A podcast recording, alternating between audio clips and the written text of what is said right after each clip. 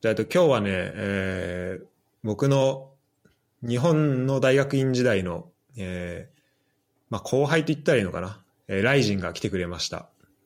お願いします。ははい。はじめまして、と、ライジンと申します。ご紹介預かった通り、白洲さんの日本の時の研究室の後輩です。よろしくお願いします。そうね。えっと、鈴木県の人はね、岩本さんも出てもらったんだけど、あ、出たんですね、山本さんもう一回。そうそう、岩本さんはね、2回ぐらい出てくれてんのかな。あ、そうなんですね。うん。ちなみに岩本さんはめちゃめちゃなんか人気だった。な なんか、なんか地元でも、なんか、ちょ、ちょっとなんだろうな、まあ小難しい話とかをしたんだけど、その時、はいその時は。なんか、よ、なんだろうな、話し方がいいみたいな、ちょっと内容は別として、なんか、やっぱ山本さんやるなと思ったけど。いや、なんか独特の世界観というか、山本さんだなって思いますもんね、山本さんと喋ってると。そうそうそうそう。いや、本当そうなんだよね。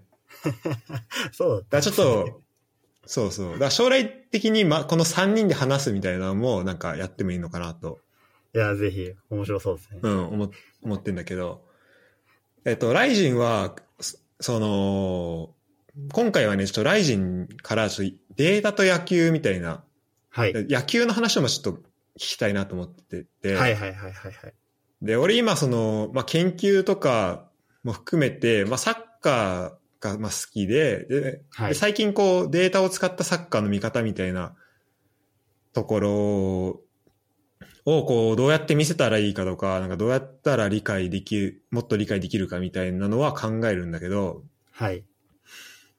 でそんなそう考えたときに、なんか野球の方って結構もうさ、まあ、人、なんか、一通り結構カバーしているのかなとか、あの、まあ、サッカーよりはデータの集め集めやすかったりとかするのかなとかさ、結構その指標もいろいろあるわけじゃん。そうですね。うん。で、あの、シーンもなんか一個一個こう区切りやすくなっているしとかもあって、はいだから。サッカーから見ると、あの、データ取りやすいのかなとも思うんだけど、でも一方で、やっぱ全部取り切れてるわけではないと思うんだよね。間違いないですね。うん。だから、こう、やっぱ研究で、まあ、ライジンもやってた、あの、ちょっと後で簡単に話してもらえればなと思うけど、はいあのーまあ、その、なんだろうな、まあ、見ていると、こういうね、野球の、こういうところちょっとデータにできないかなみたいな、こういう指標取れないかなみたいなのを、多分、見てると感じると思うし、で、ライジンは実際それを、まあ、実装もできるから、はいはい。それをいくつかこう形にしてきたみたいなところもあると思うんだけど、はい。まあ、その辺のね、話をできればいいいいのかなっていうのと、あと、はい慶応のさ、あの、大学の、えっと、アナリストはい。もなんかやってたんだよね。そうですね。アナリストの分析のお手伝いを半年間させてもらってました。すごいよね。なんかその行動力まずすごいなと思ったけど。まあ、白津さんには負けますけどね。いやいやいやいや、俺そん、いやちょっとだからそれはマジで、あの、そその話をね、あの、スポ、スポアナっていう、まあ俺が、ちょいちょいこのポッドキャストでも話してるんだけど、まあスポーツアナリストミートアップっていうのがあって、でそれでライジンが話してたんだよね。はい。一回話しました。で、俺、そうで、俺もなんか毎回聞いてるから、そしたらなんか、お知ってるやつ出てきたと思って。で、しかも、で、しかもなんか今、え、ライジ今、何、あ何、慶応でアナリストやってたのみたいな。しかも、しかも体育会だよね、あれね。あ、絶回受けるですね。いや、そう、いや、すごいなと思って、だからちょっとこれはマジ見習わなきゃなとも思ったんだけど、いや、まあ、ご縁ですね、やっぱり。はい。あそあ、そうね、まあそれもあったみたいね。まあ、はい。それは多分なんか鈴木県ならではのご縁って感じなのかな。間違いないいろんな人いるじゃん、あそこ。いろんな人いますね。いや、なんかそうですね、完全に、たまたま僕が修士2年の最終年で、4年生に野球部所属の子が入ってきて、で、うんなんか、話聞いてると、まあ、結構データは昔から取ってたけど、なんか最近はちょっと活用しきれてないみたいな話を聞いて、うんうんじゃあちょっとやってみようかな、みたいな感じで、もう軽く言ってみたのが始まりで、まさかこんなええ進んでいくとはね。すごいな。それって、今なんか引き継いでる人とかってもういいないのかな？なんか、あ、なんかさ、そう、俺記事見たのよ。はいはいはい。記事でなんか、経営とね、これどこの記事だろう？スポニチだ。スポニチの記事で、なんか、はい。経大野球部の新たな挑戦って、今ちょっとこの、えっと、えっと、この全キャスターって今撮ってるやつのチャットでリンク送るけど、はいはいはい。なんか学生球界では異例のアナリスト部門せ新設っていうのがあって、まあはいはいはい。この記事。はい、僕も読みました、これ。これとかもか関係してったのこれって、ライジンは。そうですね。えっと、タイミングとしては、彼が、えっと、うん野球部に入ってきたのが、ちょうど去年の4月のタイミングで、僕が、うん。えっと、アナリストのサポートに入ったのが、まあ去年の夏ぐらいだったので、彼が入ってきて、でもまあ、えっと、彼自身は言ってしまえば大学1年生で、アナリストをやりたいけど何か特別スキルがあるわけではない、みたいな状態で入ってきている状態で、で、まあ彼にいろいろこうやって選手にフィードバックして、こうやって教えてあげるんだよとか、例えばこういうプログラミングの技術できたら、こうやって、なんだろう、今まで扱いきれなかったデータも扱って、データとして選手に提供できるよみたいなしサポートというか、もやってましたね。うん。なるほど、なるほど。そこのね、あと、記事に載ってるのは、なんか、1年生の佐々木優也くんっていう人が、うん優也さんって人が、まあ、アナリスト第1号ってなったけど、じゃあ、その人に、まあ、本当こう、まあ、何をしたらいいかというか、というか、まあ、手ほどき的なところをやってったという感じね。そうですね、そんな感じですね。うんまあ彼も結構自力でやってますし、えーっと、今も現在進行形で一生懸命やってくれていて、まあ慶応野球部今、うんリーグ戦、六大学リーグ戦優勝争い加わってますけど、やっぱり彼の分析っていうのも、あはい、うん。今ちょうど次の、えっ、と、立教戦の選手の立教戦で2連勝して、優勝争いに大きく一歩前進っていう感じで頑張ってるのは、まあそういう分析チームの力もでかいのかなっていうふうに思います。うんうん。確かに今、日本はちょうどその時期だね。その感覚ですもんね、す海外に出た。い すごい楽しいじゃん。うわ、めっちゃいいな。やー、面白いですね、本当に。本当だね。で、今、慶応は7勝1敗で、結構、もう優勝見えてきた感じなんだろうね、これは。そうですね。次のうん軽装戦、早慶戦じゃなくて、あえて軽装戦って言いますけど、軽装戦。うん。軽装戦やっぱ。り、はい、軽装戦。ここ数年はちょっと悔しい思いをしてきているんで、ぜひうん。今年は勝ってほしいなって思いますね。これはもう人、一ファンとしての思いです。うんうん。ああ、すごいな。なるほど。それちょっと、え、ここ数年は勝ててないの？ここ数年は、いや、えーっとね、一昨年は優勝して、全国大会でも優勝してみたいな感じで強かったんですけど、どうしても、それこそ完全優勝、全チーム相手にうん。なんか勝勝ち点上げるみたいな感じのと、チャンス、全勝優勝の可能性もあったんですけど、そこから早稲田に負けたりとか、去年も勝てば優勝の試合で早稲田に負けて、早稲田が優勝したりみたいな感じで、かなりああ。悔しい思いをしてきていたので、なやっぱり。はい、もう、多分すごい思いで臨むと思います、次の試合は。うんうん。いや、じゃあちょっと楽しみだね、それ。そうですね。いや、そうそう、そこの、ちょっとさ、その、大学に関わったところを、もうちょっと、話せる範囲でちょっと聞きたいなと思うんだけど、はい。なんだろう。それはこう、まあその、1年生の、えー学生に、まあいろいろ教えながらみたいなところもあると思うけど、まあ自分もこう関わっていくわけじゃん、その、実際のそうですね。ところに。はい。リーグで戦中に選手にフィードバックしたりとかしてきましたね。そうだよね。はいそれでなんかこう、なんだろう、自分が入ったことで、こう入った最初と終わりでなんかここ変わったなとか、なんかその、はそういう感覚ってどうあった？そうですね。なんというか、多分、データを扱おうっていうチームの中の雰囲気がもともと出来上がっていて、ああ、そうなの。うん。はい。もう慶応野球部はかなり、えーっと、日本のアマチュアチームの中でもトップクラスでデータに対する意識が高いというか、へえ。林さんっていう、えっ、と、前の前、前助監督の方が、そのトラッキングデータを取得するための、えっ、と、設備を自費で購入して、そこで、そういうデータ、そうなんですよ、データドリブンな感じを植え付けていって、で、その土壌があったのもあって、結構元からデータに対する意識は高かったですね。ただ、うんえーっと、まだそのトラッキングデータでだったりとか、あと練習試合のもうすべての1球ごとのデータを、それこそ、アナリストの佐々木くんとかが入力してくれて、かなりニッチなデータがあるのに、あまり活用しきれていないであったりとか、なんていうか、うんもどかしい部分が、技術的な課題としてややあったかなっていうふうに思ってました、僕が入った当時は。うん。で、そこで、まあ、実際に、えーっと、そのリーグ戦で取れるような結構ニッチなデータを使って解析して、まあ、当時の、えーっと、エースの木沢っていう今、ヤクルトドラフト1位で行った子がいるんですけど、木沢にえ、ーはい、うん僕の高校の野球部の後輩なんですけど、あ、彼にそうなんだ。あ、そうなんですよ。うん高校の3年生の時の1年生のピッチャーの子で、でまあ、彼にえー、このトラッキングデータを使って、えー可視化してみると、こういう傾向があったよ。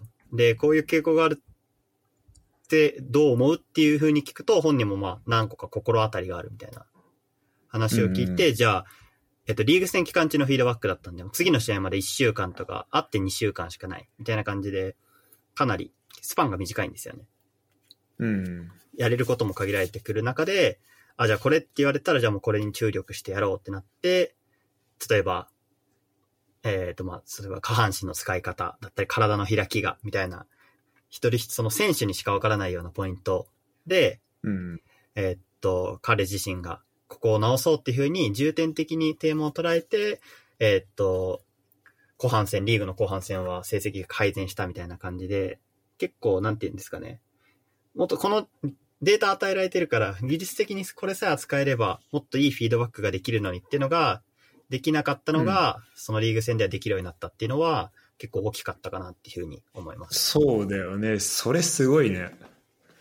しかも、それってさ、フィードバックでもするときに、なんかまあデータが、データのリテラシーがあるっていうのももちろんあれだけど、でもこう、まあ、ライジンもこう競技経験がさ、あるわけじゃん。はい。はいやっ。ぱそれが、こうやっぱ掛け合わされてるからこそ、なんか、そういうやっぱフィードバックできたっていうのはやっぱりあるのかな。そうですね。それは正直あると思います。ある程度のドメインに対する知識がないと、フィードバックはできないのかなっていうのと、あとは、うん。とはいえ、僕は、あの、ももともとピッチャーじゃないですし、その彼自身じゃないので、うん彼の方がもっとわかることがいっぱいある。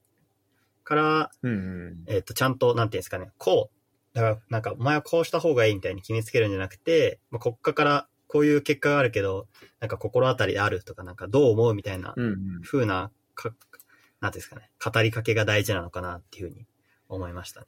うん確かにその、そうね、その会話はすごい大事だね。で、そのそうですね聞聞き方とかもすごいいいよね。その、ここにあ、心当たりあるとかあるとかさ。はいはいはい、うんそういうコミュニケーション能力は結構必要とするなあります。思います。うん。あとはそうだね。はい。なんか難しいのが、リーグ戦期間中にフィードバックするじゃないですか。うんあ。まりもう、例えば、もともとコントロールが悪いピッチャーに、今からコントロール良くしろっていうふうに言っても、まあ無理じゃないですか。だって来週までにって話だもんね。そうなんですよ。来週までにここを直せって言われて、いや、根本的にそれをやるのが難しいっていうピッチャーにそれをやれっていうふうに言うのは酷なので、うんそこら辺のなんていうんですかね、えーっと、まあ、じゃあどこに注目を当てようみたいなんだったり、これを言うと本人傷つくからちょっと言わないでおこうみたいなやりとりは、うんその、あれですね、チームの助監督の竹内さんっていう方とかとやりとりして、まあ割と慎重に行きましたね、そこは。うん。なるほど、なるほど。はい。うん。じゃあそこは、なんだろう。そうだよね。やっぱこうチームの中でやらないと、なんか見えてこない感覚だったりとか、はい。そこをこううまいことやりながらっていうところなんだろうね。そうですね。なんかファンとして選手のなんか数値をいろいろいじるのと、また選手に対して具体的にフィードバックをしなくちゃいけないってなると、またアプローチの仕方だったりはだいぶ変わってくるのかなっていうふうに思います。うんうんうんうん。それで言うとさ、そのスポアナで発表したやつで俺が覚えてるのは、はい。こう、ライジンはこう研究とかだったらさ、まあ、かなり複雑なことやってたわけじゃん。はい。で、だったんだけど、でもその、はい、いはいって言っちゃいましたけど、まあまあまあ。やいや、そうだと、そうだと実際に。だって、普通の人にさ、言って分かんないじゃん、まず。そうですね。なかなか伝わんないですね、うん研究は。はい。かなり、こう、丁寧にせ、かなり丁寧に説明することができるかもしれない。説明すれば分かるかもしれないけど、まあ、普通にこう、なんだろうな、例えばこのポッドキャストで1分以内に話せって言われてもさ、まあなんか、あの、大体は教えることできるけど、この、ね、こんじゃあなんでそういうデータ取れるのかとか、どう、なんでそういう予測ができるのかみたいな話って、まあ、で、まあ、むず、てかまあ、高度な手法なわけじゃん。そうですね。難しいですね、そう伝えるのは。大事なやつ、大事なやってたことっていうのは。で、で、なんか、でもその、スパーナーの中で、その、やっぱこう、チームの中で、で結果的に最終的なアウトプットが、まあ、選手に伝えるとか、選手と話すための材料にするっていう風になると、やっぱそこまでまだ必要じゃなかったりもするわけでしょ。そうですね。それは本当にうん強く思いました。で、なんかそう、それを言ってて、あやっぱこう、やっぱ現場の、現場でこういそういう経験を積むっていうのはなんかすごい大事なんだなっていうのは、なんかめっちゃ思うね。そうですね。はい。うん。た、例えばさ、なんかこう、予測、まあなんか予測するとして、で、その予測精度が、例えば80%よりまあ高い方がね、こう、それがちゃんと保証されてるんであれば、まあ高い方がまあいいと思うんだけど、でも現場からしたら、例えば80%で予測できるのと、85%で予測できるの、なんかそんな変わんないから別に。そこの差どう、どうでもいいとかっていうこともまああるわけじゃん。そうですね。で、それって、こう現場に行かないと分かんない感覚だと思うし、うん。で、現場の人からしたらそんな高度なことをや、やられても、あの、なんだろうな。それってまだ本当研究段階とかあったりするわけだから、こう、実際に使っていくときにどうしたらいいのってこともやっぱああるとは思うんだよね。そうですね。難しいところがありますね。やっぱり、でそこで僕、はい。うん。あ、ごめんなさい、ごめんなさい。あ、あごめん言うよ。あ、そうですね。あの、僕が一番大事だなって思ったのは、当たり前のことを当たり前に伝えることだなっていうのが、現場にう入ってん。一番思ったことですね。当たり前のこと当たり前に伝えるね。当たり前のことを当たり前に使える、あ、スタイル、一番大事だなっていう。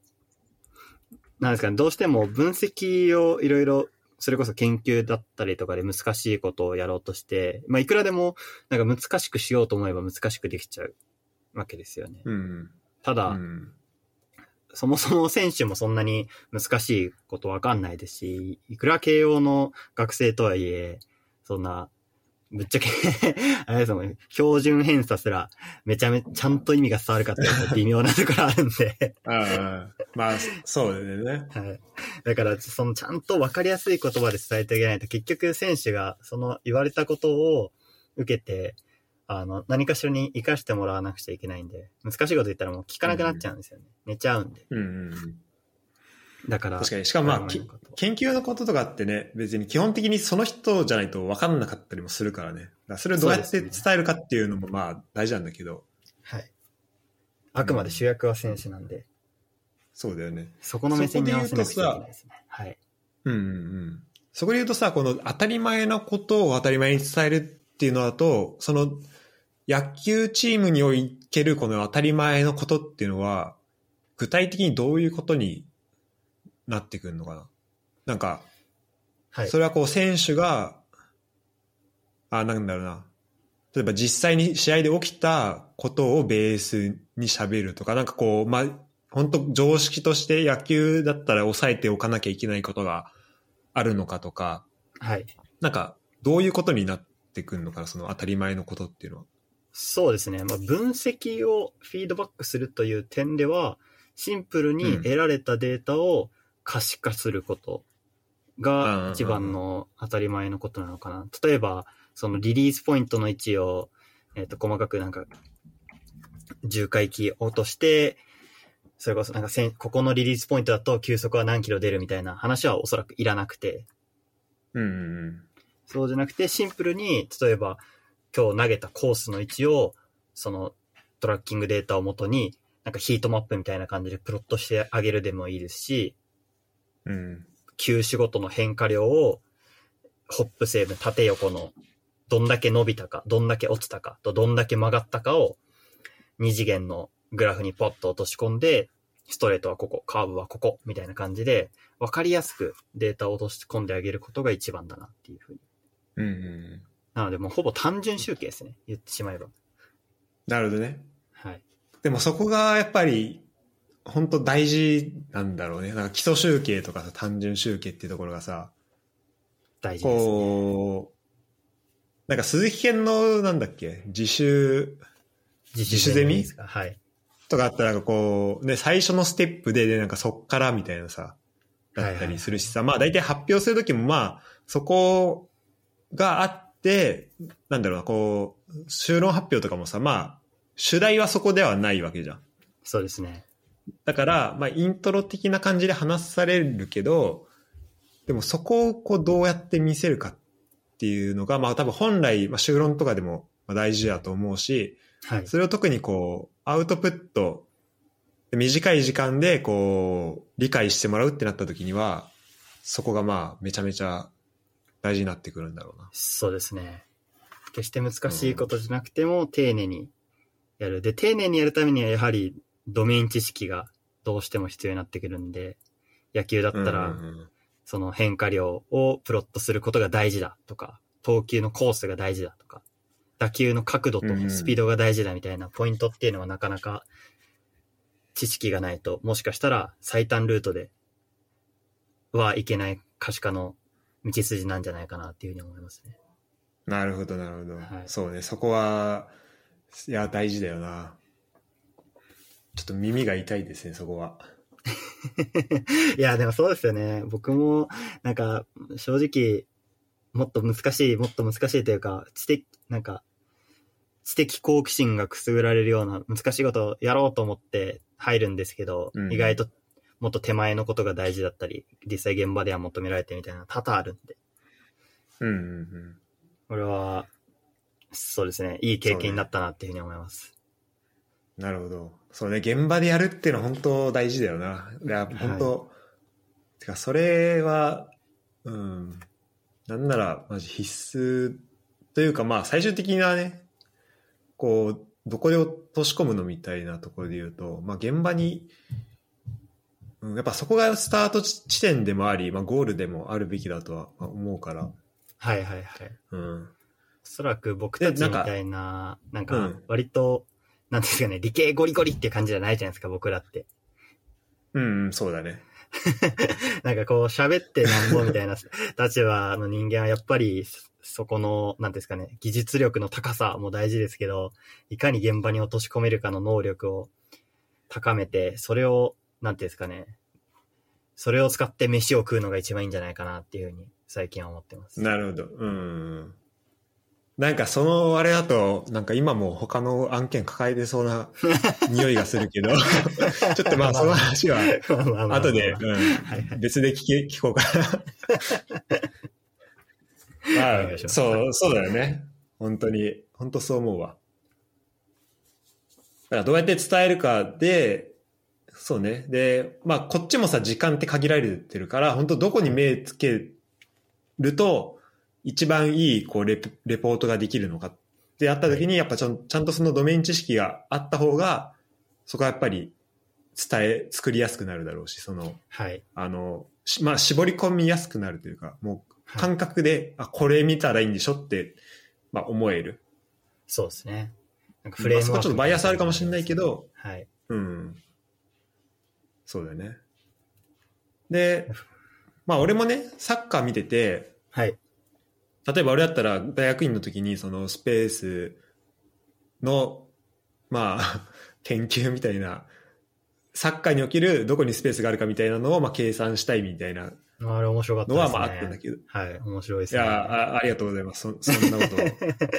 めちゃめちゃ可視化されて超面白いなって思いますよ、あれ。あれね、ちょっと、ただなんか、今の指導教員に行ったらなんかあんまりこう、なんだろう、あの、説得力がまだ足りないって言われて、あ、そうなんですか。うん、まあちょっと今改、改善中で、今ちょっとまあ違うことをやってんだけど、はい野球では。はい。ただまあ、なんか、で、今まあ、それで別でやってることも、あの、スタート地点としては、なんかやっぱ試合見てて、あの、まあ野球なん野球じゃない、サッカーなんて特にさ、こう、データにできる量は、まだまだ、データにできてる量って全然少ないし、こう、やっぱり、なんだろうな、こう数字にやっぱちょっと出しづらい部分はあると思うんだよね。そうですね。連続的ですもんね、プレーが。そうそうそう。あので、結局やっぱトラッキングデータを使ったら、例えばサッカーの試合見てて、あ、ここにスペースあんな、あんなとか、それが単純に、あの、この選手と選手と選手、3選手を結んだらこう三角形であっても、こう、俺らが見てれば、の脳の、脳みその中で、ここにこういう三角形があって、た例えば数えようと思えば、その時に三角形がピッチ上に何個あるかとかもはい。計算できるわけじゃん。はい。で、それのこう、で、まあ、なんかこのチームのサッカーが綺麗だなって思えるなっていうのは、結構それがすごい綺麗に整っていたりとか、するっていう、いやいや、これ完璧に今適当に話してるけど、例えばそういう仮説？あ、はいはい。仮説があったとして、でもそれをさ、はた確かめるデータが今までなかったわけよ、そのトラッキングデータ来る前は。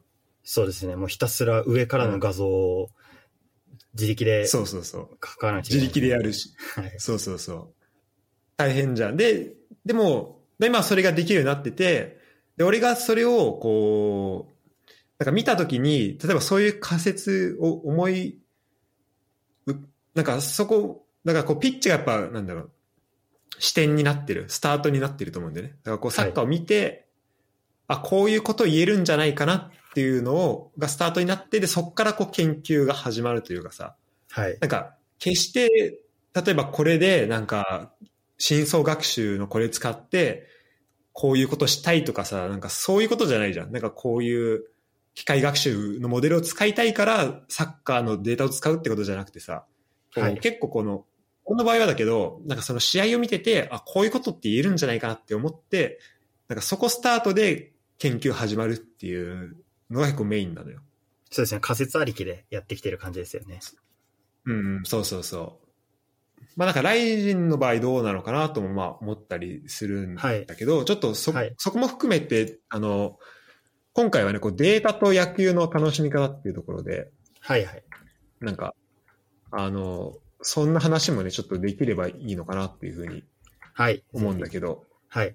うん、ちょっと、まあイントロがちょっと面白くて、あの、さっきの話面白かったんで、ちょっと 結構話してしまったけど、まあこっからはそんな話を、まあこっからはっていうか、まあさっきもちょっとそういう話になってたけど、はい。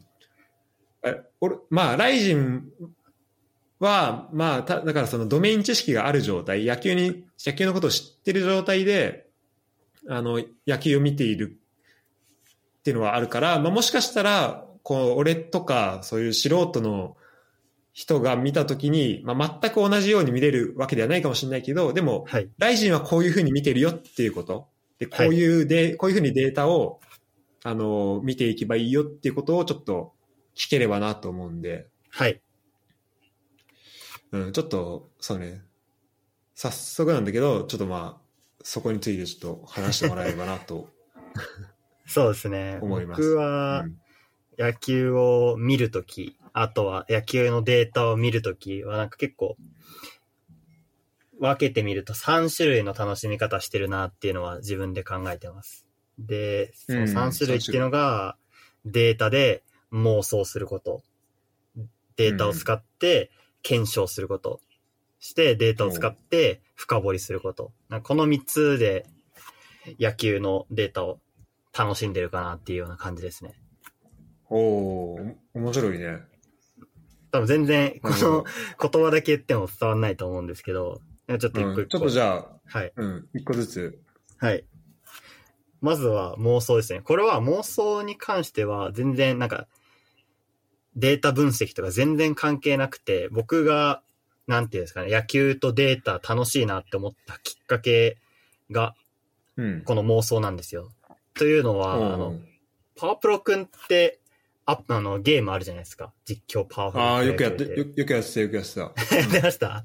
あの、野球うのん。ゲームのやつ、もう今でも続いてる、めちゃめちゃ僕も遊んでたゲームなんですけど、あのモードに、普通なんか友達と対戦とか、サクセスで選手作ったりとか、そういう楽しみ方サクセスやってた。はい、サクセスやりますよね。なんかそうやって楽しむ人が多いんですけど、僕、小学校3年生ぐらいからずっと、そのペナントっていうモードがあって、ペああ、あるよナントは実、ね。はい。ペナント実際に自分がある好きな球団、僕だったら阪神ファンなんで阪神とか選んで、うん実際に、1シーズン144試合、まあ、プレイしてもいいし、プレイしなくてもいいしやって、で、ドラフトだったりとか、自由契約の選手だったりとか、外国人取ってきたりとか、そういうのを全部えーやれるっていうモードがあるんですよね、ペナントモードって。あ、年もまたげるんだ。俺なんか1年だけの、あ、俺やってるのパパワポケだからかな。うん。いや、あ、そうですね。パワーポケはそこはあんまできないですけど、パワープロの方はもう20年、今だったら30年ぐらいできるのかな。えーマジですごそいうな。なんですよ。っていうモードがあって、で、小学校3年生ぐらいからそれに鬼ハマりして、なんか、あれなんですよ。えーっと、ひ普通はその野球ゲームなんで、野球のゲームをプレイして遊ぶじゃないですけど、あ、遊ぶじゃないですか。そうだよね。はい。なんですけど、ホームラン打つの気持ちいいし。そうなんですよ。それをやるはずなんですけど、僕、その年間の144試合は全部スキップして、は、えー全部スキップしてコンピューターに操作させて、で、シーズンが終わった後とかに、その選手の成績を見て妄想するみたいな。変態ですね。そうなんです。これマジで分かってくれる人なかなかいなかったんですよね、昔。なんか、それこそ、あのーそうい何年も何年もやっていくと、どんどん架空の選手になっていくんですよね。もうほぼ10年とか回すと架空の選手ばっかりみたいな。うん。架空の選手っていうのは？もうドラフトを10年、20年回してると、例えば今2021年で2022年度のドラフトで取った選手っていうのはもうゲーム上の架空の選手じゃないですか。ああ、そう、あそういうことね。うん。はい。で、それがまた10年回ると、もう架空の選手だらけになっちゃう。現実の選手はうん。もうみんな引退しちゃったみたいな状況になって、うん普通はもう面白くなくなっちゃうんですよ。なんか、うん。感情輸入しづらいですし、知ってる選手いなくなっちゃうと面白くないみたいな。なんですけど、そっからが僕は面白くて。こっからスタートなんですと。そうなんですよ。そっからスタートでドラフト、例えばこの選手は6位で取って、下位指名だったけど、急に20歳後半で花を咲いて、3割打ってみたいな、もう妄想するのがすごい好きで。そこがなるほどね。うんうん。そこがもう本当にひたすら記録室みたいなモードで、その、選手の打率とか打点とかホームランをひたすら眺めて、それも100、140年分ぐらい回しましたね。小学校、中学年。え、野球スタートしてからって何年ぐらいだろう、今？なんかもう、そんな、そうい、そういう次元じゃない。なんか140年ってもうさ、なんか、あるクラブの一つの歴史を、あれだよね、回してる感じだよね。そうなんですよ。もうそんな感じでもうめ、もう20年終わったら1回終わりなんですけど、そしたら自分がもう作った最強のチームを敵チームにしてまた別のチームで20年回すんですよ。あ、それもできんだ。あ、そうです。なんか自分の作ったアレンジチームを加えるみたいなのもできるんで、もう最後は全部自分の仮想のチームになってましたね、12チーム じゃあ、こう、どのチームが一番強いのかみたいな、なそうなんですよ。それも面白くて。なんかもともとそれが僕がなんか野球とデータが好きなきっかけになったんですよね。うん。なんか今、結構今、YouTube でこういう遊び方、オーペナって言うんですけど、オートペナント、略してオーペナって言うんですけど、オーペナね。うん。はい。結構探してみると案外いるんですよね。これやって遊んで YouTube 上げてる人。やばいな、ちょっとあ新しい沼見つけちゃったわ、そ。そうなんですよ。これはね、沼ですよ。えーやばいね。だったりとか、このオーペナに特化したパソコンの無料ゲームとかもやってましたし。えー、それってさ、ライジンその時は、これオーペナっていうそういうジャンルがあるっていうのを知りながらやってたの？それとももいや一切知らない。気づいたら？気づいて知らなかったんだね。小学生だったんで。で、地元、周りの友達に言っても全然理解してもらえないんで。何がおもろいんだよ。いや、ずそうだよね。小学生だったら絶対無理だよね、それね。はい。え、やば。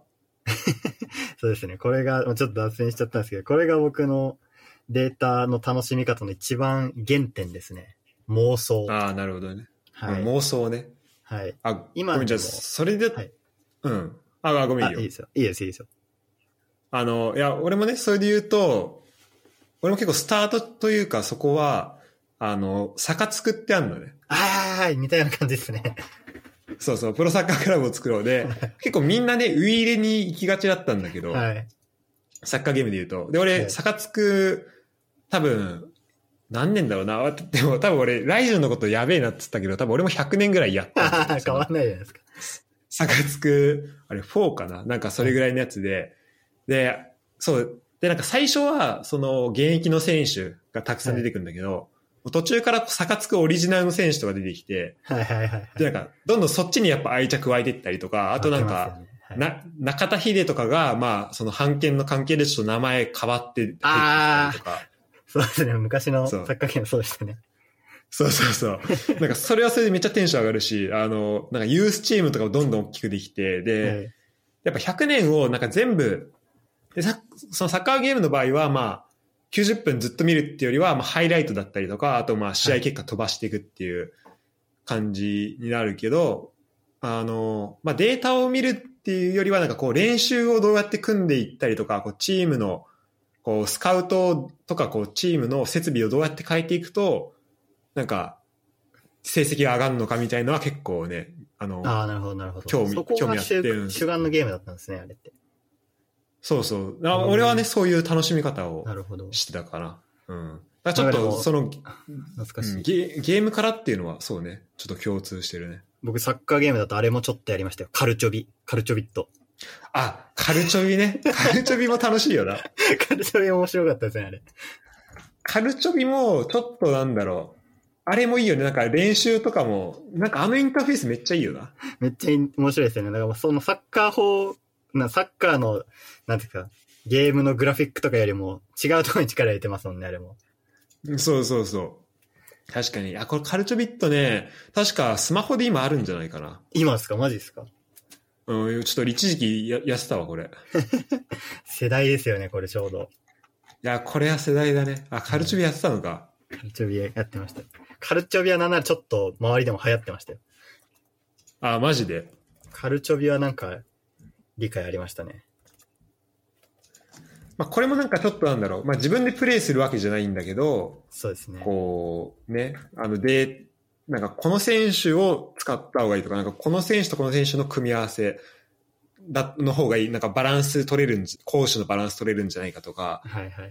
結構いろいろ考えながらやっていくのが結構楽しいよね、こういうのね。楽しいですね、これ。うん。なるほど。まあそんな感じでね、こうやっぱ妄想できる、やっぱそこがスタート、スタートになるっていうのはすごいいいね。で、それをはいゲームからできるっていうのは。それが僕のスタートでした。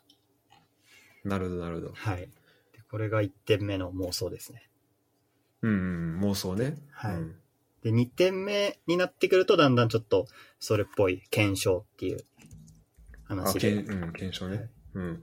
これは、まあ、まんま、なんていうんですかね、データを楽しんでる人のメインの楽しみ方かなっていうふうに思うんですけど、実際に、その試合の映像とかを見て、まあ、この選手こうだよな、みたいな、なんとなくイメージあるじゃないですか、自分の中での。こいつってこうだよな、うん俺見てるといっつもゲッツーだな、こいつみたいな。ああ、うん なんか、自分の中で、イメージねイメージはいイメージがあるんですよ。うん。うん。だからなんか、僕の当時の、はあの、昔見てた阪神で、リン・ウェイツっていう選手がいたんですけど、うん。リン・ウェイツ俺見てるときめっちゃ打つな、みたいな。めっちゃ打つけど、荒井見てるときいつもゲッツー打ってんな、みたいな。そういうイメージがね そういう、そうなんです。なんか選手のイメージがあって、その自分の持ってるイメージと、実際にその野球のいろんな指標があるんで、指標を比べてみたときに、自分のイメージとその実際の指標にどれだけ乖離があるんだろうっていうのをなんか検証するのをデータを使って見てました。なるほど、なるほど。そういう場合って、はい。うん。あ、ごめん、えっと、そのなんかデータってどっからあの、どういうところで、もう普通に公開されてんの？そうやって野球の場合は。そうですね。野球の場合は結構昔からプロ野球でも、その、独自で集計した人がいろんな独自な指標を出してるみたいなサイトが結構あって、えそれを使って、まあ、例えば、こいつ全然チャンスで打ってないなと思って得点圏打率を調べてみる。とか、ー、うんうんなんか、最近の指標で言うと、この選手、なんか、すごい、ポロポロ守備エラーするけど、どうなんだろうと思って UZR っていう指標があるんですけど、UZR。はい、守備の、うん野球の守備の指標で、まあ、どれだけ守備で貢献してるかみたいな、相対的に、ほ同じポジションうんの他のチームの選手と比較して、どれだけその選手が守備で貢献してるかっていう指標があるんですけど、ああ、なるほどね。なんか平均よりどれだけ高いかみたいな。そうです。それを見ると、あれ結構、なんか、この選手結構エラーしてるようで、実は UZR の値はいいな、みたいな。うん。そういうのを、まあ、そのデータは結構ニッチであまり公開されてなかったりもするんですけど、そういう、なんていうんですかね、自分が持ってる数値と、えーっと、実際の数値っていうのを比較して、その出ているデータの数値はもういろいろこぞって探してましたね。いろんなところから。うんなうん、なるほどね。それやっぱさ、こう、それいいよね。あの、自分で、まず、まあ、仮説というかさ、頭の中のイメージがあるわけじゃん。この選手はこういう数字がある、そう数字を持ってるに違いないっていうのがあって、で、しかもそれをちゃんと確認しに行けるっていうそうですね。それは、あるっていうん、それい。野すごい、球では、野球は結構恵まれてたスポーツ。ツだなって思います。あ昔だと、ヌルデータ置き場っていうサイトがあって、今もう閉鎖しちゃったんですけど、ヌルデータ置き場？うん。はい。そのデータサイトがもう昔からすごくデータを扱ってくれてる。日本のプロ野球だと一番古参のサイトかなと思います。へまあ今でこそいっぱいあるんですけど、それこそ、なんかツイッー。ターとかでいろいろ毎日試合こんな、この選手はこんな指標だったよみたいなのをすごくわかりやすくまとめてくれてる方とかもいっぱいいらっしゃって、へーうんうん。結構、今は、なんていうんですかね、そその辺のデータ周りはかなり民主化されてますね。なるほど。素晴らしいね、そこは。野球は、はい、なんかそういう、結構、熱心なファンがいっぱいいるので、そういう方たちがうん独自にデータを集めて、独自の方法で集計して発信して、みたいな、いいサイクルになってるうんうん界隈だと思います。そうだね。ちょっとそれはサッカーでも起こしたいところではあるね。なかなか難しいですよね、まあサッカーで。はい。うん。まあね、まだこう、本当ね、例えばこの試合の、例えば J リーグ見ててこの試合のトラッキングデータとかってなるとやっぱ公開されてないからさ、はい。まあそこは難しいよね。ただ、まあある、なんかデータとしてはだんだんだんだんこう公開され、なんだ、見えるものは増えてきてるから、はい。だからまあそこを使って、なんかこういうことできるよねみたいなところは、なんかどんどん広めていけるかもしれないし。そうですね。まあなんか一つうんフレームワークができるようになったら、かなり誰でも分析して発信できるのかなっていうふうに思うんですよ。例えば、野球だともうすでにフレームワークみたいなの出来上がってて、例えば、得点圏打率を出したりとか、球種ごとのうん。球速をヒストグラムで出してみたりとか、結構簡単に誰でもできちゃう。誰でもというか、なんですかね、そこの分析をなんか可視化して出すっていうところはそんなに難しくないかなっていうふうに思うんですよね。データさえ集めれば。うん。サッカーって結構データ集めてもそっからそのレベルまで落とし込むのがなかなかレベル高いのかなっていうふうに思うんですよね。どうすんのってとこだよね。確かに。はい。そこがなんかうん一つこういうテンプレというか、フレームワークができたら、誰でも発信できるようになって、どんどんどんどん発展していくんじゃないかなっていうふうに思います。うんうんうん。なんか、そうね。なんか今、その、サッカー、まあ、来つつあるなっていうか、あるのは、なんかまあ、優勢、まあ、かなりとボロノイズはい。の、なんだけど、まあ、そこにこう、スピードとかいろいろかし、あの、進行方向とか加味した、まあ、なんか優勢、えー領域とか、なんかコントロール、なんだっけな。えっと、コントロールエリアみたいな感じでまあ言われたりするけど、まあ、この選手が、このエリア、えっと、このエリアはこの選手が、まあ、この選手とかこのチームが、まあ、ボールをコントロールする確率が高いみたいな、まあなんかそれ、そういうのはなんか、まあ、出てきてはいて、で、いくつか手法があるんだけど、はい。えっとね、今なんかね、ピッチリーっていう、その、プロットリーってあるじゃん。はい、あります、ね。Python の。はい。まあそのインタラクティブに、こう、ドットが打ってあった時に、そのドットがなんか実際具体的にどういう数字なのかっていうところを、こう、マウス当てたら、まあ見れるみたいな、へえ。まあやつがあるんだけど、まあそれの、こう、サッカーバージョン。で、サッカーで、このシュートはこっからここに打たれたとか、まあ、その、さっきのピッチコントロール、あ、そう、ピッチコントロールって言うんだけど、その、その、どのチームがその、ボールをコントロールするかみたいな、はい。コントロールしやすいかみたいな、その、が、まあ、ヒートマップで表されてるんだけど、まあそれピッチコントロールって言って、まあ、それを、もうなんかこう、データさえあれば、そこまでは、まあ、かなり簡単に出せるようには、一応なってはきている。はい、はい、はい。ただなんかまあまだね、それをこう、使ってじゃあ具体的に、こうなんだろう、こうした、あの、チーム、チームに持ってって、とか、なんかそこで、それをこう、土台とした議論というか、それはまあなんかまあまだ、少なくとも日本では多分そんなされてないと思うから、これからですかね。まあこれからっていうところだと思うんだけど、そうね、だからその野球で言ってるようなフレームワークとかはすごい、うん、そうね。その、その、なんだろう、フレームワークを使っていくって考え方は、サッカーもこう、まあ学べるところはたくさんはい、はい。ありそうだし、ただ、まあ俺サッカーはもそこに、あれですよね。なんか、基本的に、もう海外のトップリーグは全世界中の人が見てるわけじゃないですか。うん、野球って結構その国々のリーグに熱中する人が多い中、サッカーってもう例えば、この試合の分析をしていましただったらかなりの人が、あ、この試合の分析面白そうってなって見るじゃないですか。うん、うん。その辺のパイの大きさはかなり可能性があるというか、野球よりも素晴ら。しいところだなっていうふうに思いますね。確かにね。その、競技人口とか、なんだろう、その、観客の、そうだよね。広さ、大きさもそうだし、こう、国同士のこう、つながりというか、国を越えていけるっていうので言ってもそうだもんな。今俺だったら、まあ、ドイツのサッカーのデータとかも使ってるけど、それとかも、まあ、かなり使える。なんだろう。それいいのができれば、まあ、みんな注目、あ、この試合ねっていうふうに見てもらえるかもしれないってことだよね。そうですね。うん。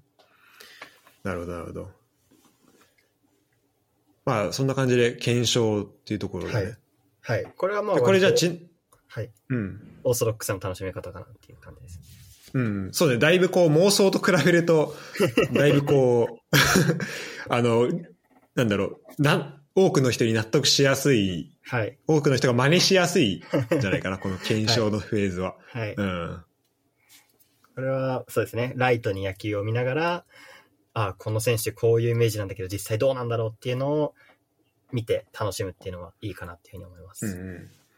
なるほど。ででもこれもさ、あの、まあ、さっきもちょっと話したのに近いけど、このイメージを持ってバッとその、一発で、今一発か、まあ、二発目ぐらいで、このデータを見に行けるっていうのは、多分この、まあ、ドメイン知識とかはい。があるからこそっていうのは、まあ、あるんだろうね。そうですね。そこは確かに競技知識だったり、こういうデータなら出せるっていうのを知ってるっていうのは、結構でかいのかなっていうふうに思いますね。うんうんうん。なるほど、なるほど。まあでもそこは、まあもしなかったとしても、まあ試行錯誤しながら探していけば、まあだんだんそこの感度は上がっていくのかもしれないけど。はいはいはいはい、はい。うんうん。なるほど。あ、ありがとうございます。面白いな。よかったです。じゃあ、最後の深掘り？ああ、そうですね。最後、3つ目の深掘りをされてました。深掘りはうん、今の検証をさらに深くしていくみたいな感じで、割と、なんていうんですかね。今まではライトに分析してきたのが検証の話だったんですけど、それをさらに深掘りしていくのが深掘りって感じで、ここまでいくとデータ分析っぽくなってくるっていうような感じです。で、うん具体的にどういうことかと言いますと、例えば、えーっと、例えば今いい具体例ですと、今年のオリックスの吉田正尚っていう選手がめちゃめちゃ三振しないんですよ。えー、なんかもうここまで三振、今日ちょっと95打席ぶりに三振しちゃったみたいなんですけど、えすごいね、でも。めちゃめちゃ三振ここまでそんな4、4とかなんです、確か。マジで？え、それめ、ちゃめちゃなんだろう。平均だとどんぐらいなの？いや、も、4倍、5倍はもう全然しますね。本当に。ああ、そうなんだ。それって異次元、の数字ですね。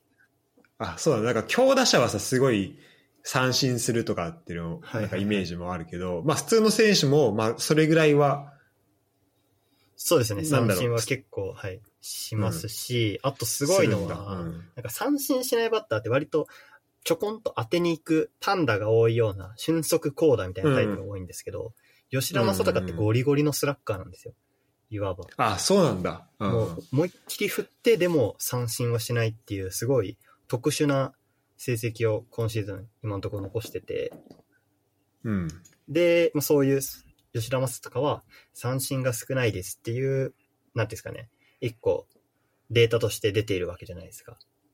うん。で、まあ実際に見てても、えーっと、あこいつ全然三振しないな、実際三振ここまでどうなんだろうって思ったら、三振数すごい少ないわ、ってなって、ここまでが検証なんですけど、そこから、なんでこんな三振しないんだろう、みたいなのを見ていくのが、この深掘りの部分で、例えば吉田正尚だったら、今シーズンは、まあこれもちょっと完全に どっかで見た記事をそのまま喋ってるだけなんですけど、吉田正尚は、んストライクゾーン、実際にその、ストライクゾーンなんで、ストライクになるからやっぱり、ある程度打てるようなゾーン、バットを振れうんば、うん。そこそこ打てるようなゾーンの空振り率率は確かに低い。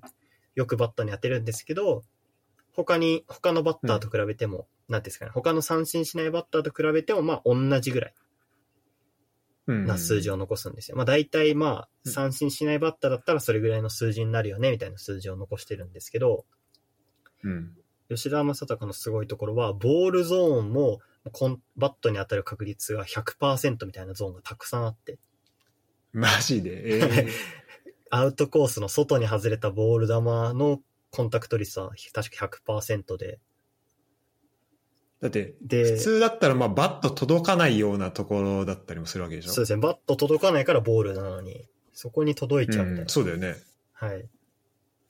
そういう成績残してて、なんか結構それはもう本当に特殊というか、他の三振しないバッターはストライクゾーンのコンタクト率はた確かに高いけど、ボールになると空振りしちゃう。でも吉田正尚は、そこすらも当てる能力がある。みたいな違いがあって、その、なんですかね、その違いが結果的にその三振数の少なさを生んでるんじゃないかみたいな分析ができるんですよ。なるほど、なるほど。うんうん。それがまさにデータの深掘りかなっていう。マクロな指標、うん三振数が少ないっていうマクロな指標から、コース別のバットのコンタクト率を、えーっと、なんか、コンタクト率が高いんじゃないかっていう仮説をもとに分析したら、あ、本当にコンタクト率高かったわ。みたいな、ミクロな分析指標に落とし込めるのは深掘りなのかなって。これは結構分析として面白いかなっていうふうに思います。うんうん。しかもこれなんか、ストライクゾーンじゃなくて、ボールゾーンのコンタクト率、コンタクト率が高いっていうの面白いね。そうですね。ここはなかなうんか、本当に、なんですかね、着眼点が面白いというか、そこまでは気にしないよ、普通みたいなポイントなんで、なるほど、なるほど。見つけた人はすすごいいい目をしていたというか、それか相当吉田正尚の打席を見てたかのどっちかが。なるほどね。え、これ、ちなみにごめん、このコンタクト率っていうのは、えっと、そそこのゾーンに入ったら、振ってても振ってなくても、分母は1個増えるの？あ、それは、えっと、コンタクト率の定義にいろいろよるんですけど、今回喋ってるのに関しては、振った場合、当たったか当たんなかった。なので、分母が振った時だけですね。ああ、そそうだよね。なるほどね。あ、じゃあ本当、もう、打ちに行ったら、もう100%当たってるってところがあるわけか。そんな感じです。えー、面白いね。面白いんですよ。そんな感じで深掘りすると、うん。そこまで到達する人ってなかなかいないですし、今みたいな話はもうそれだけで記事になるような内容だったりするんで、ここまでわかると、なんですかね、面白い、面白いというか、知見になったっていう風に言えるんじゃないかなって思いますね。なるほど、なるほど。でも、このステップね、妄想から検証して深掘り。だから、やっぱり試合を見る、まず試合を見て自分でこうなんかイメージを少なくとも持っておくっていうのは大事ってことだよね。そうですね。このなんかデータを見て楽しむためにはやっぱり実際に試合を見る方がより面白いんじゃないかなっていうふうに思います。うんうん。ただ、なんか、それぐらいこそ、マネーボールって、野球のこの、野球かけるデータを一番世に知らしめた、ビリー・ビーンは試合絶対見なかったみたいですからね。あ、そうなんだ。はい。逆にその自分の主観が入ってきちゃうんで。うんバイアスをあそうです受けないようにってことね。そうです。バイアスを受けないように逆にその指標だけを見るみたいなことをしてたんですけど、まあ、あくまでデータを楽しむっていう上では、やっぱり実際のプレーも見て、データを眺めての方が面白いのかなっていうふうに思います。なるほど、なるほど。じゃあまあ、聞いてる人、でもこれなんかいろんなことに応用できるね。だから聞いてる人にとっては、まあ野球を見てもらうとして、野球見たときに、なんか、この選手、まあこういうイメージだな、みたいな。まあもしかしたらそこをね、まあまず、掴むまでが大変かもしれないけど、でもある程度野球見てたら多分そういうのって、なんか多分みんな持ってるはずだし、多分いろんな掲示板とかね、ツイッターとかでもまあ言われてると思うから、まあ自分で持たなくても、じゃあこの選手ってそう、実際そうなのかなっていうのをはい。調べる？はい。調べてあげる。うん。ああそでそれでそのために、まあ検証のためにデータを使っていくと。はい。うん。で、最終的に、こう、一個の指標だけじゃなくて、なんか複数組み合わせていくと、まあ、さらになんか、もう、それだけで記事に、それで記事にすることができてしまうかもしれないっていうことだよね。そうですね。そこまで行くともう、一つの野球界の知見になるのかなっていうふうに思います。おーああ、面白い。はい。ありがとうございます。じゃあこれサ、ッカーとはまたまた違いますよね。そうね。まあでも、なんか、応用できるところというか、学べるところは結構ある、あるなとは思うけど、はい。今、サッカーだったらまあデータスタジアムがやってるフットボールラボとかはい。にまあデータがあるから、まあそこにある範囲にはなってくると思うけど、J リーグの場合は。はい。でも、多分それでもなんかやれることは結構多い気がするな。そうですね。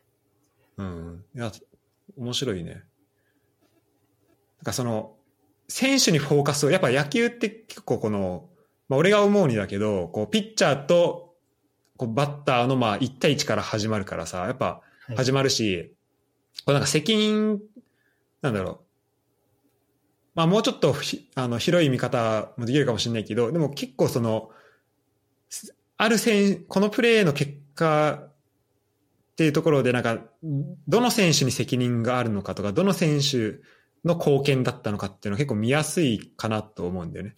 そうですね。だからはい。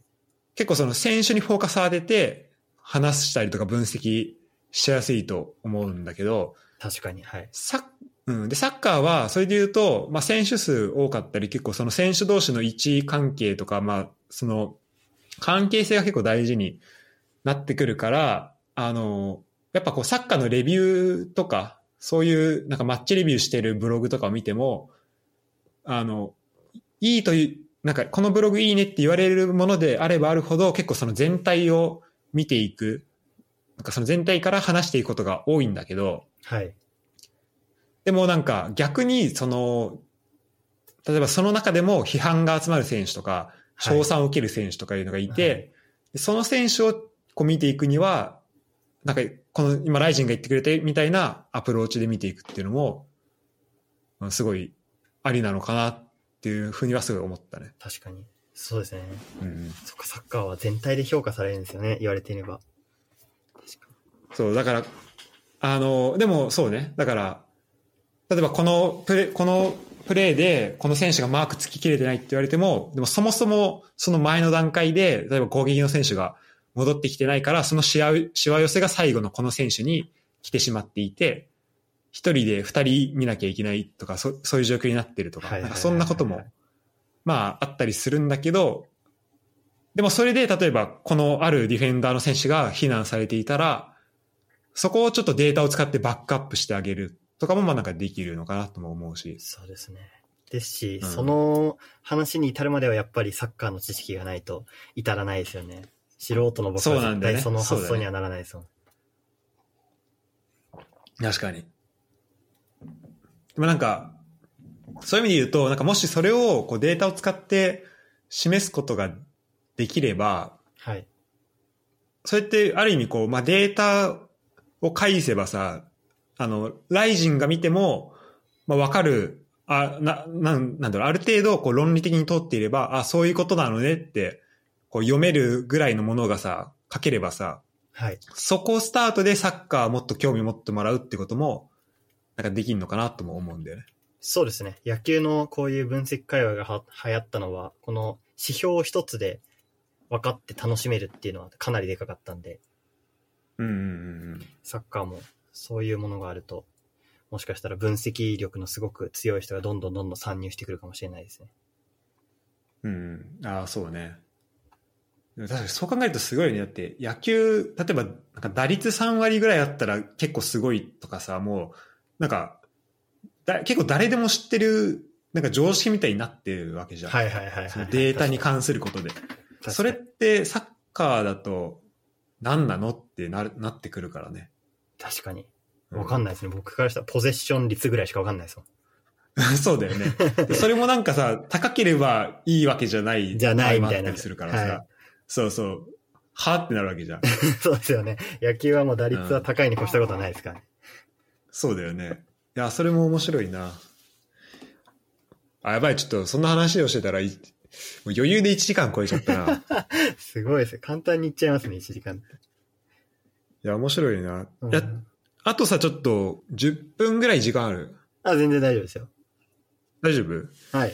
あのー、昨日ね、あの、はい俺まだちゃんと見てないんだけど、えっと、まずなんかこう、サッカーの、まあ、トラッキングデータを使った分析界隈の話で、はい。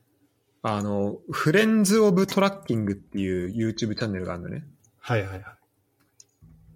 で、これ、著者、あの、今ちょっとチャットで送ったけど、はい。あの、これ、チャンネルやってんのが、なんかデイビッド・サンプターっていう、えっとね、なんかサッカーデータの本出してる人なんだけど、サッカーマティマティクス、サッカーとマスマティックを掛け合わせたみたいなんで、へえ。なんかサッカーマティクスっていう本をまあ、もう出していて、例えばなんかゴールの、ゴール数の分布、一試合の、一試合にどれぐらいゴールが起きるかっていう分布が、なんかそのポワソン分布に従うとか、なんか、それをこう、わかりやすく、まあ、解説というか話してくれてる本があるんだけど、あ本当だいっぱいありますね。まあ、それの著者が、うん。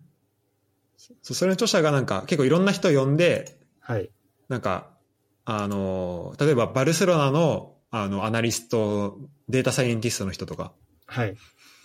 あとインテルのなんかデータアナリストの人とか、まあいろんな人呼んで、あの、話をしているんだけど、はい。で昨日あったのが、あと、まあ、データアナリストとデータサイエンティストは、なんかサッカークラブでどんなことをしているのかみたいなはいはい。話があったのね。はい。そうそうそう。で俺もちょっとこれ、今日この後見てみようかなと思ってるんだけど、で、そこでね、あでかなんかざっとこう、スキップしながら、あの、どんな感じかなと思って、まあ見てたのね。はい。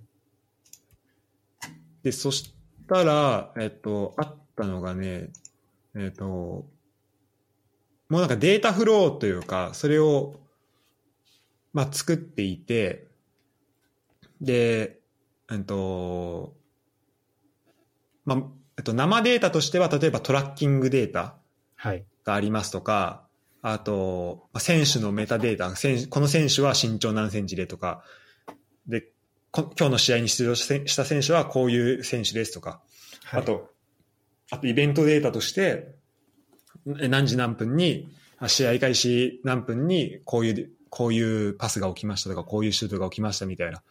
まあ、大体大きくその3つのデータがあって、はい。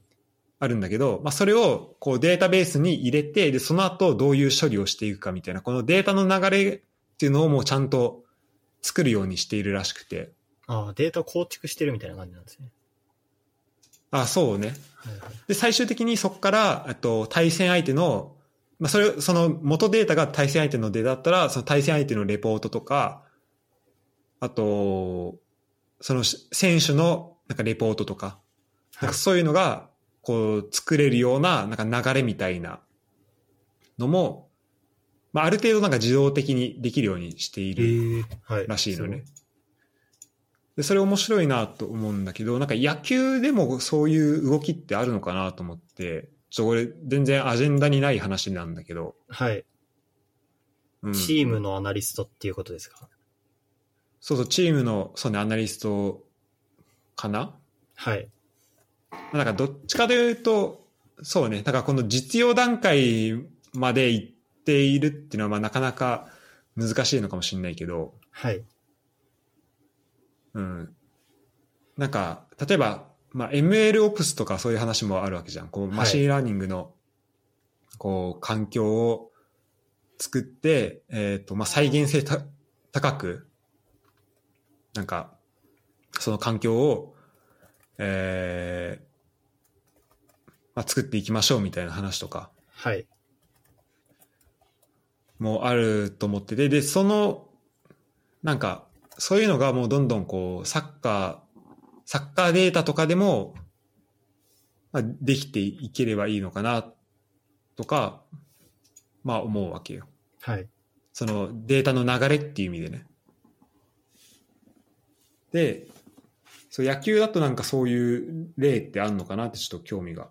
そうですね。野球だと結構進んでいて、まずメジャーリーグだと、うんえっ、と、そう、なんですかね。まあ、こう、い一球一球どうだったっていうイベントログデータと、それに紐づく、この球速は、手から離れた瞬間は何キロで、回転回数が何回で、ここに到達したの時の球速何キロ、変化サイズはこれだけみたいなデータが基本的に全部入っているスタットキャストっていうシステムがあるんですけど、メジャーリーグはもうそれで、えっと、メジャーの全ホーム球場でやられた試合は、実際にオープンになっていて、誰でもベースボールサーバントっていうものを介して、誰でも見ることができるっていう風になってます。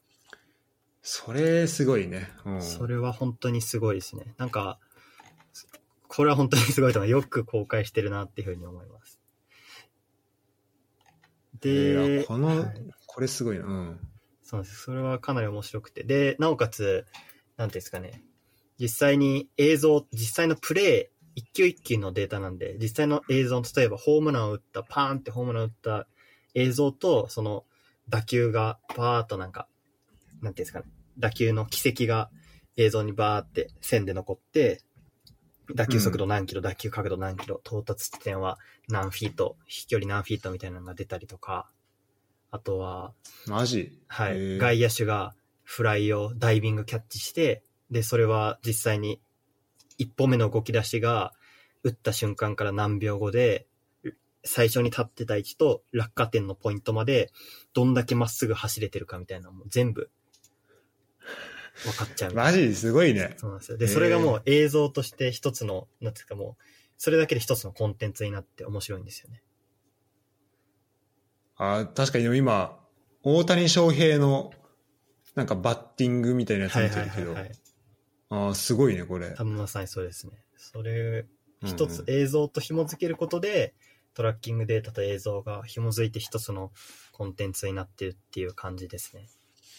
うんうんうん。で、あとは、あじゃあこれ、はいうん、あ、ご、うん。あ、ごめん、言うよ。はい。これは結構メジャーリーグのメインの流れで、で、日本でもやってないかって言われたら日本でもやっていて、で、日本はさらに、なんていうかね、試験的に導入してるのが、ホークアイっていうシステムが、あ、聞いたことあるよ。聞いたことありますか、うヤクルトがソニーとなんか連名で出したサービスなんですけど、これはもう公開はされてないんですけど、実際にそういうトラッキングの情報と、あとは実際に映像のデータを使って、その映像解析で、えっと、トラッキングの情報と掛け合わせて選手にフィードバックするみたいな、へえ。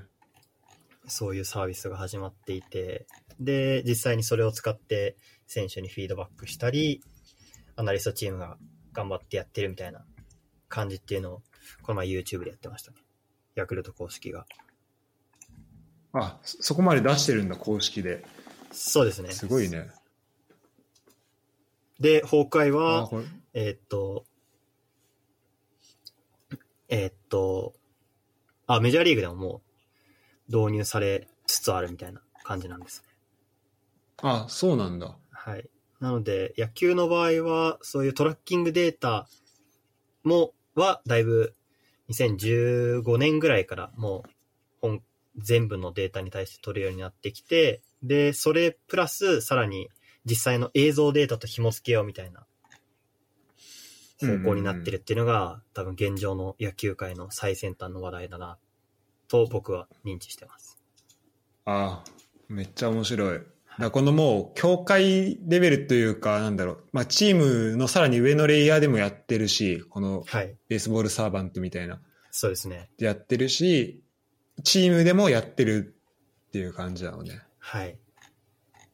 ほうほうほただまあじゃあこれを完全に選手のフィードバックに生かして切れてるのかって言われたら多分そうじゃないと思うんですよね。う。うん。やっぱり小難しいことを言われてもなかなか選手は分かんなかったり、自分の感覚を大事にする。まあそういう自分の感覚を大事にするっていうデータとの距離感を取る選手もいますし、うんなかなか技術的に伝えきれないみたいなものも課題も多分まだまだある業界かなっていうふうには思います。なるほど、なるほど。まあでもこれを使っていって、だからまあ伝え方としてこう選択肢が増えていくっていうことだよね。そうですね。実際にトラッキングデータと映像を回して、選手により分かりやすくしていこうみたいな空気になってるのかなっていう。うんうんうんいやーそれすごい大事だよな。ああ。このベースボールサバントのサイトはちょっと知らなかったから、ちょっと遊んでみよはい。これも全部のデータ CSV でダウンロードできるんで、う。ねすごいね、これね。はい。ぜひしかもこれ何？グー Google クラウドとなんか、あれしてんの？スタッドキャストが。スタッドキャストは確か AWS だったかな。あ、そそうなの？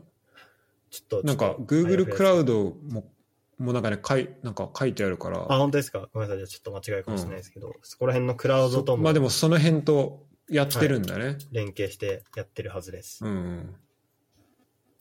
さすがメジなるほど、ャーなるほど感じです。。さすがだね。さすがですね。いや、ちょっと、あれだな。あの、あの、1時間じゃ足りなかったので、足りないですね。あの、ままたた、ままた来てください。いや、ぜひ、まだまだなんか、話してる、話していけばいくほど、話すテーマが出てきますね。そうだね。うんいや、でも、すごいいいいい初回だったわ。めっちゃ面白かったです。サッちカーのまた出てく、うん、ぜひまた出てもらえたらなと。うん。ぜひ、お願いします。だから、ライジンさ、 Kaggle も、 Kaggle マスターだっけ？ Kaggle まだエキスパートですね、僕。あ、今エキスパート。はい。あと、金、金メダル1個でマスターなんですけど、お、マジ？もうすぐじゃん。いや、その金メダル1個がめっちゃ遠いですよ。まあまあまあまあ。でももうあと一歩ってとこまで来たんだ。すごいな。はいなんかその辺のね、話もちょっとまた聞ければなと思うんで。そうですね。今回完全に野球の話全振りでいったんで、うんいろんな他の話もいやたうん、でまたね岩本さんとか、まあまた他の人違う人入れてもいいしそうですね。ぜひ、うん鈴木健のメンバー面白い人いっぱいいるんで、本当に。そうだね、本当面白と、い人ばっかりです。うん、なんかこいつと一緒に出出たいみたいなのあったらそれも言ってくれてもいいし、はいはいはいはいはい。うん、まあそうね、うんまあ、またお願いしますわかりました。いや、こちらこそお願いします。ちょっと、はいちゃんと他の放送もいっぱい聞きます。あ、ありがとう、ありがとう。はい。まずは基本ね、、長いから、はい。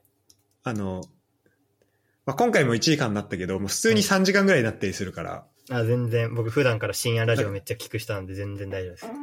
あ、本当に。はい。まあ、あの、2倍速、い1.5倍速で聞くのを結構推奨してるから。あ、わかりました。1.5倍速で楽しみます。うん。ありがとうございます。で、これ、えっと、まあ、これ聞いてる人向けなんだけど、えっと、まあね、ライジン、まあ、野球も詳しいし、データ系も詳しいので、えー、まあなんか、聞いたら大体ね、あの、答えてくれると思うんだけど、なんか、まあ、お便りとかで、えー、こう、質問とかあったら、受け付けているので、えー、まあ、概要欄のところから、えー、質問お待ちしています。ぜひ何でも聞いてください。ぜひお願いします。お、お願いします。ということで、えー今回はライジンでした。ありがとうございました。ありがとうございました。またお願いします。はい、またお願いします。はい。ありがとうございました。